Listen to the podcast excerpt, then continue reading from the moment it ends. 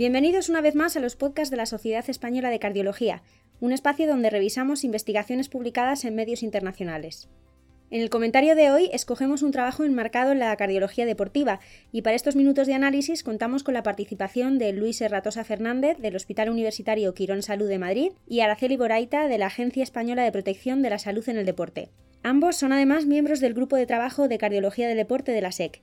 Doctores, muchas gracias y bienvenidos. Buenos días, es un placer estar aquí, eh, aprovechando que se celebra la segunda jornada de Corazón y Deporte en la Casa del Corazón, que reúne a todos los cardiólogos y no cardiólogos, es decir, médicos y demás personal interesado en la cardiología del deporte. Muy buenos días. Eh, yo simplemente, bueno, daros las gracias por darnos esta oportunidad y bueno, comentar que desde hace dos años se ha retomado la actividad del Grupo de Cardiología del Deporte de la Sociedad Española de Cardiología, grupo que ya tuvo su actividad gracias a la iniciativa de la doctora Boraita hace creo más de 20 años, Araceli, y que eh, bueno, que en los últimos años y gracias a, a que han aparecido muchos cardiólogos jóvenes con gran interés en esta especialidad, pues hemos vuelto a reiniciar yo invitaría a todos los oyentes a que acudan a la, web de la Sociedad Española de Cardiología, donde hay una sección especial, un blog, donde incluimos todas aquellas actividades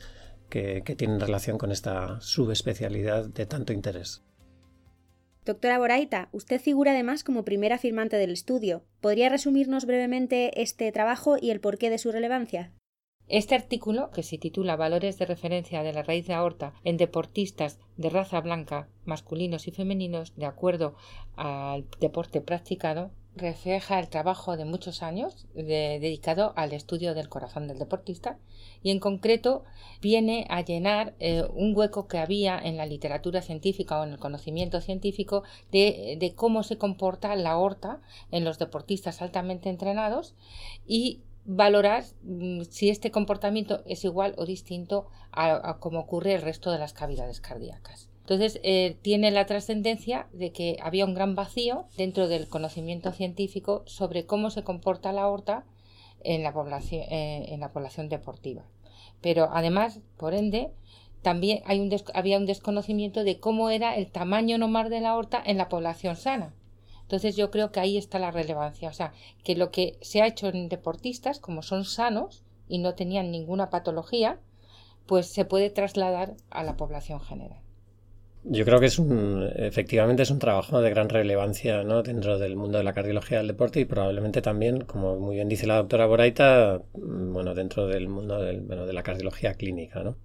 Ante el, objetivo de establecer los valores de normalidad del tamaño de la raíz aórtica en, deportistas de élite de diferentes especialidades, cuéntanos, Araceli, cuáles son los, los principales hallazgos del estudio.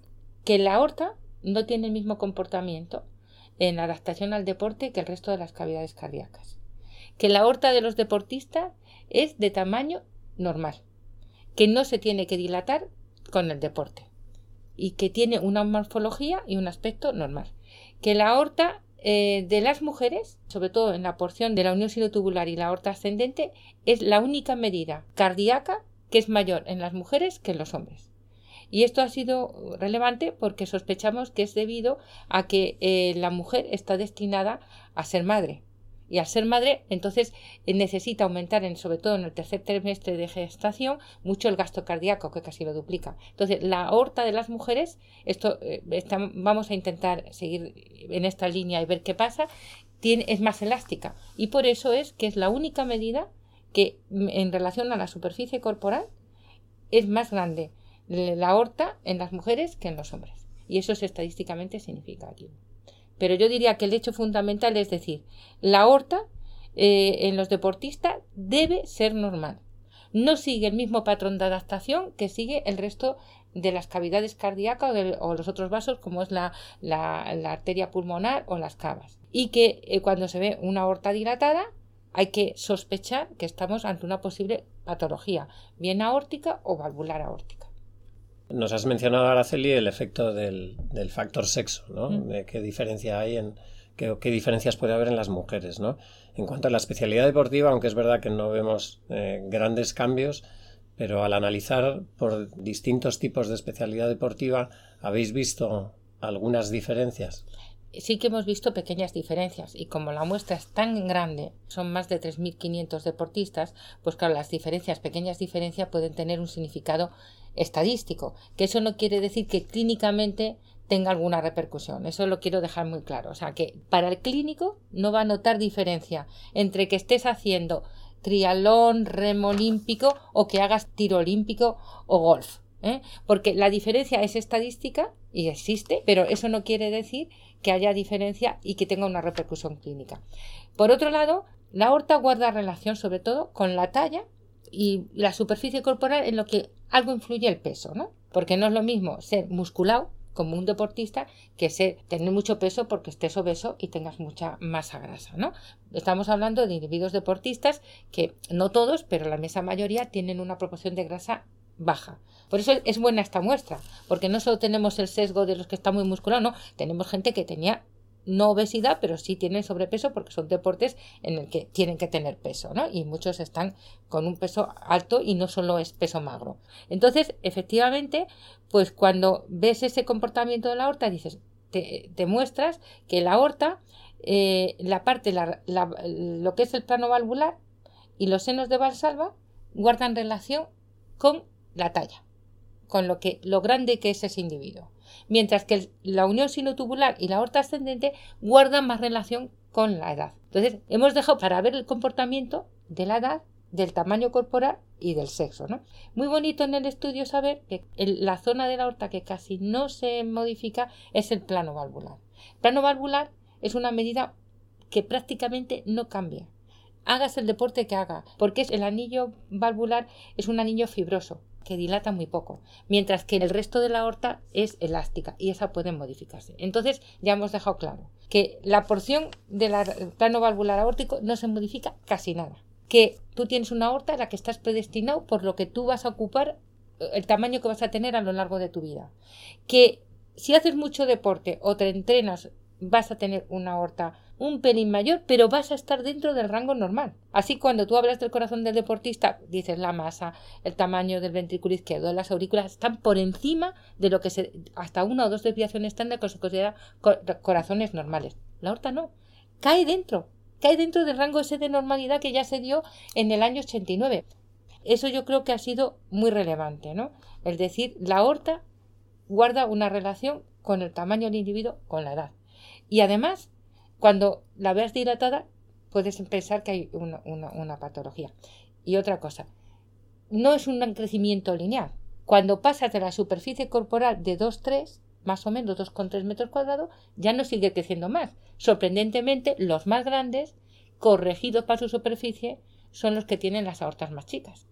Por último, otro aspecto importante, yo creo que dos preguntas, eh, a ver si nos puedes contar de forma breve. En primer lugar, el aspecto práctico. ¿Qué aplicación práctica deriva de este, de este estudio para aquellos que ven deportistas eh, habitualmente? Y luego que nos cuentes también cuáles son los futuros estudios, un poco en relación con las limitaciones que contáis en el artículo. ¿Qué estáis pensando eh, para el futuro? ¿Qué datos más deberéis de valorar en cuanto a valoración, yo creo, longitudinal y del efecto de, por ejemplo, de la raza? Yo creo que lo más relevante de este artículo es que hemos establecido los valores de normalidad de la aorta, pero en la población sana. Entonces, y además hemos dado unas tablas con lo que pueden calcular los Z-score de, de, cualquier individuo. Es decir, cualquier, en cualquier consulta es súper fácil el, calcular cuando tienes una aorta, definir que si es normal o está dilatada y, ya podemos decir cuál es el rango de normalidad de la población. O sea, no solo sirve para los deportistas, pero como damos los, los, valores de referencia de los cuatro planos valvulares, hombres y mujeres, uno puede encuadrar en función de su forma física, lo puede meter y calcular, decir, está normal o está dilatado. Lo segundo, que hemos definido cómo se mide la aorta. Si queréis tener correlación, como he dicho al principio, con el angiotag y la resonancia, hay que medir INE-INER y es como se debe medir y, doy las normas en el artículo cómo hay que colocar la imagen y cómo hay que medir la aorta. Y en cuanto a las limitaciones que las tiene, nosotros no quisimos contaminar porque sabemos que la raza influye en diferentes parámetros morfométricos eh, del individuo. Entonces no quisimos contaminar la, muestra, dejamos solo blancos para no poner otras razas, aunque asiáticos tenemos muy poco, la raza negra, porque son muy distintas. La raza negra, el comportamiento a la raza blanca. Entonces ahora el, siguiente trabajo que vamos a ir a intentar publicar es cómo es la aorta, eh, cómo se comporta en la raza negra. Y otro trabajo que está pidiendo el que lea el, artículo es que si tenemos un evolutivo de estas aorta a los largos, porque esto es un estudio transversal longitudinal. Es decir, bueno, en aquel momento estaba normal, pero ¿quién dice que con más entrenamiento puede dilatarse? Entonces, como tenemos, ya digo, que eh, una base de datos que tiene 27 años de seguimiento, pues el siguiente trabajo va a ser definir el comportamiento evolutivo con el deporte. Terminamos este podcast sobre cardiología deportiva, no sin antes agradecer a los doctores Luis Erratosa y Araceli Boraita su comentario. Doctores, muchísimas gracias. Muchísimas gracias a vosotros por permitirnos estar aquí. Muchísimas gracias a vosotros. Como siempre, os recuerdo que podéis escuchar todos los podcasts SEC bien desde nuestra página web www.secardiología.es o desde las plataformas iTunes y SoundCloud, donde podéis suscribiros además a nuestra playlist. Un saludo y hasta la próxima.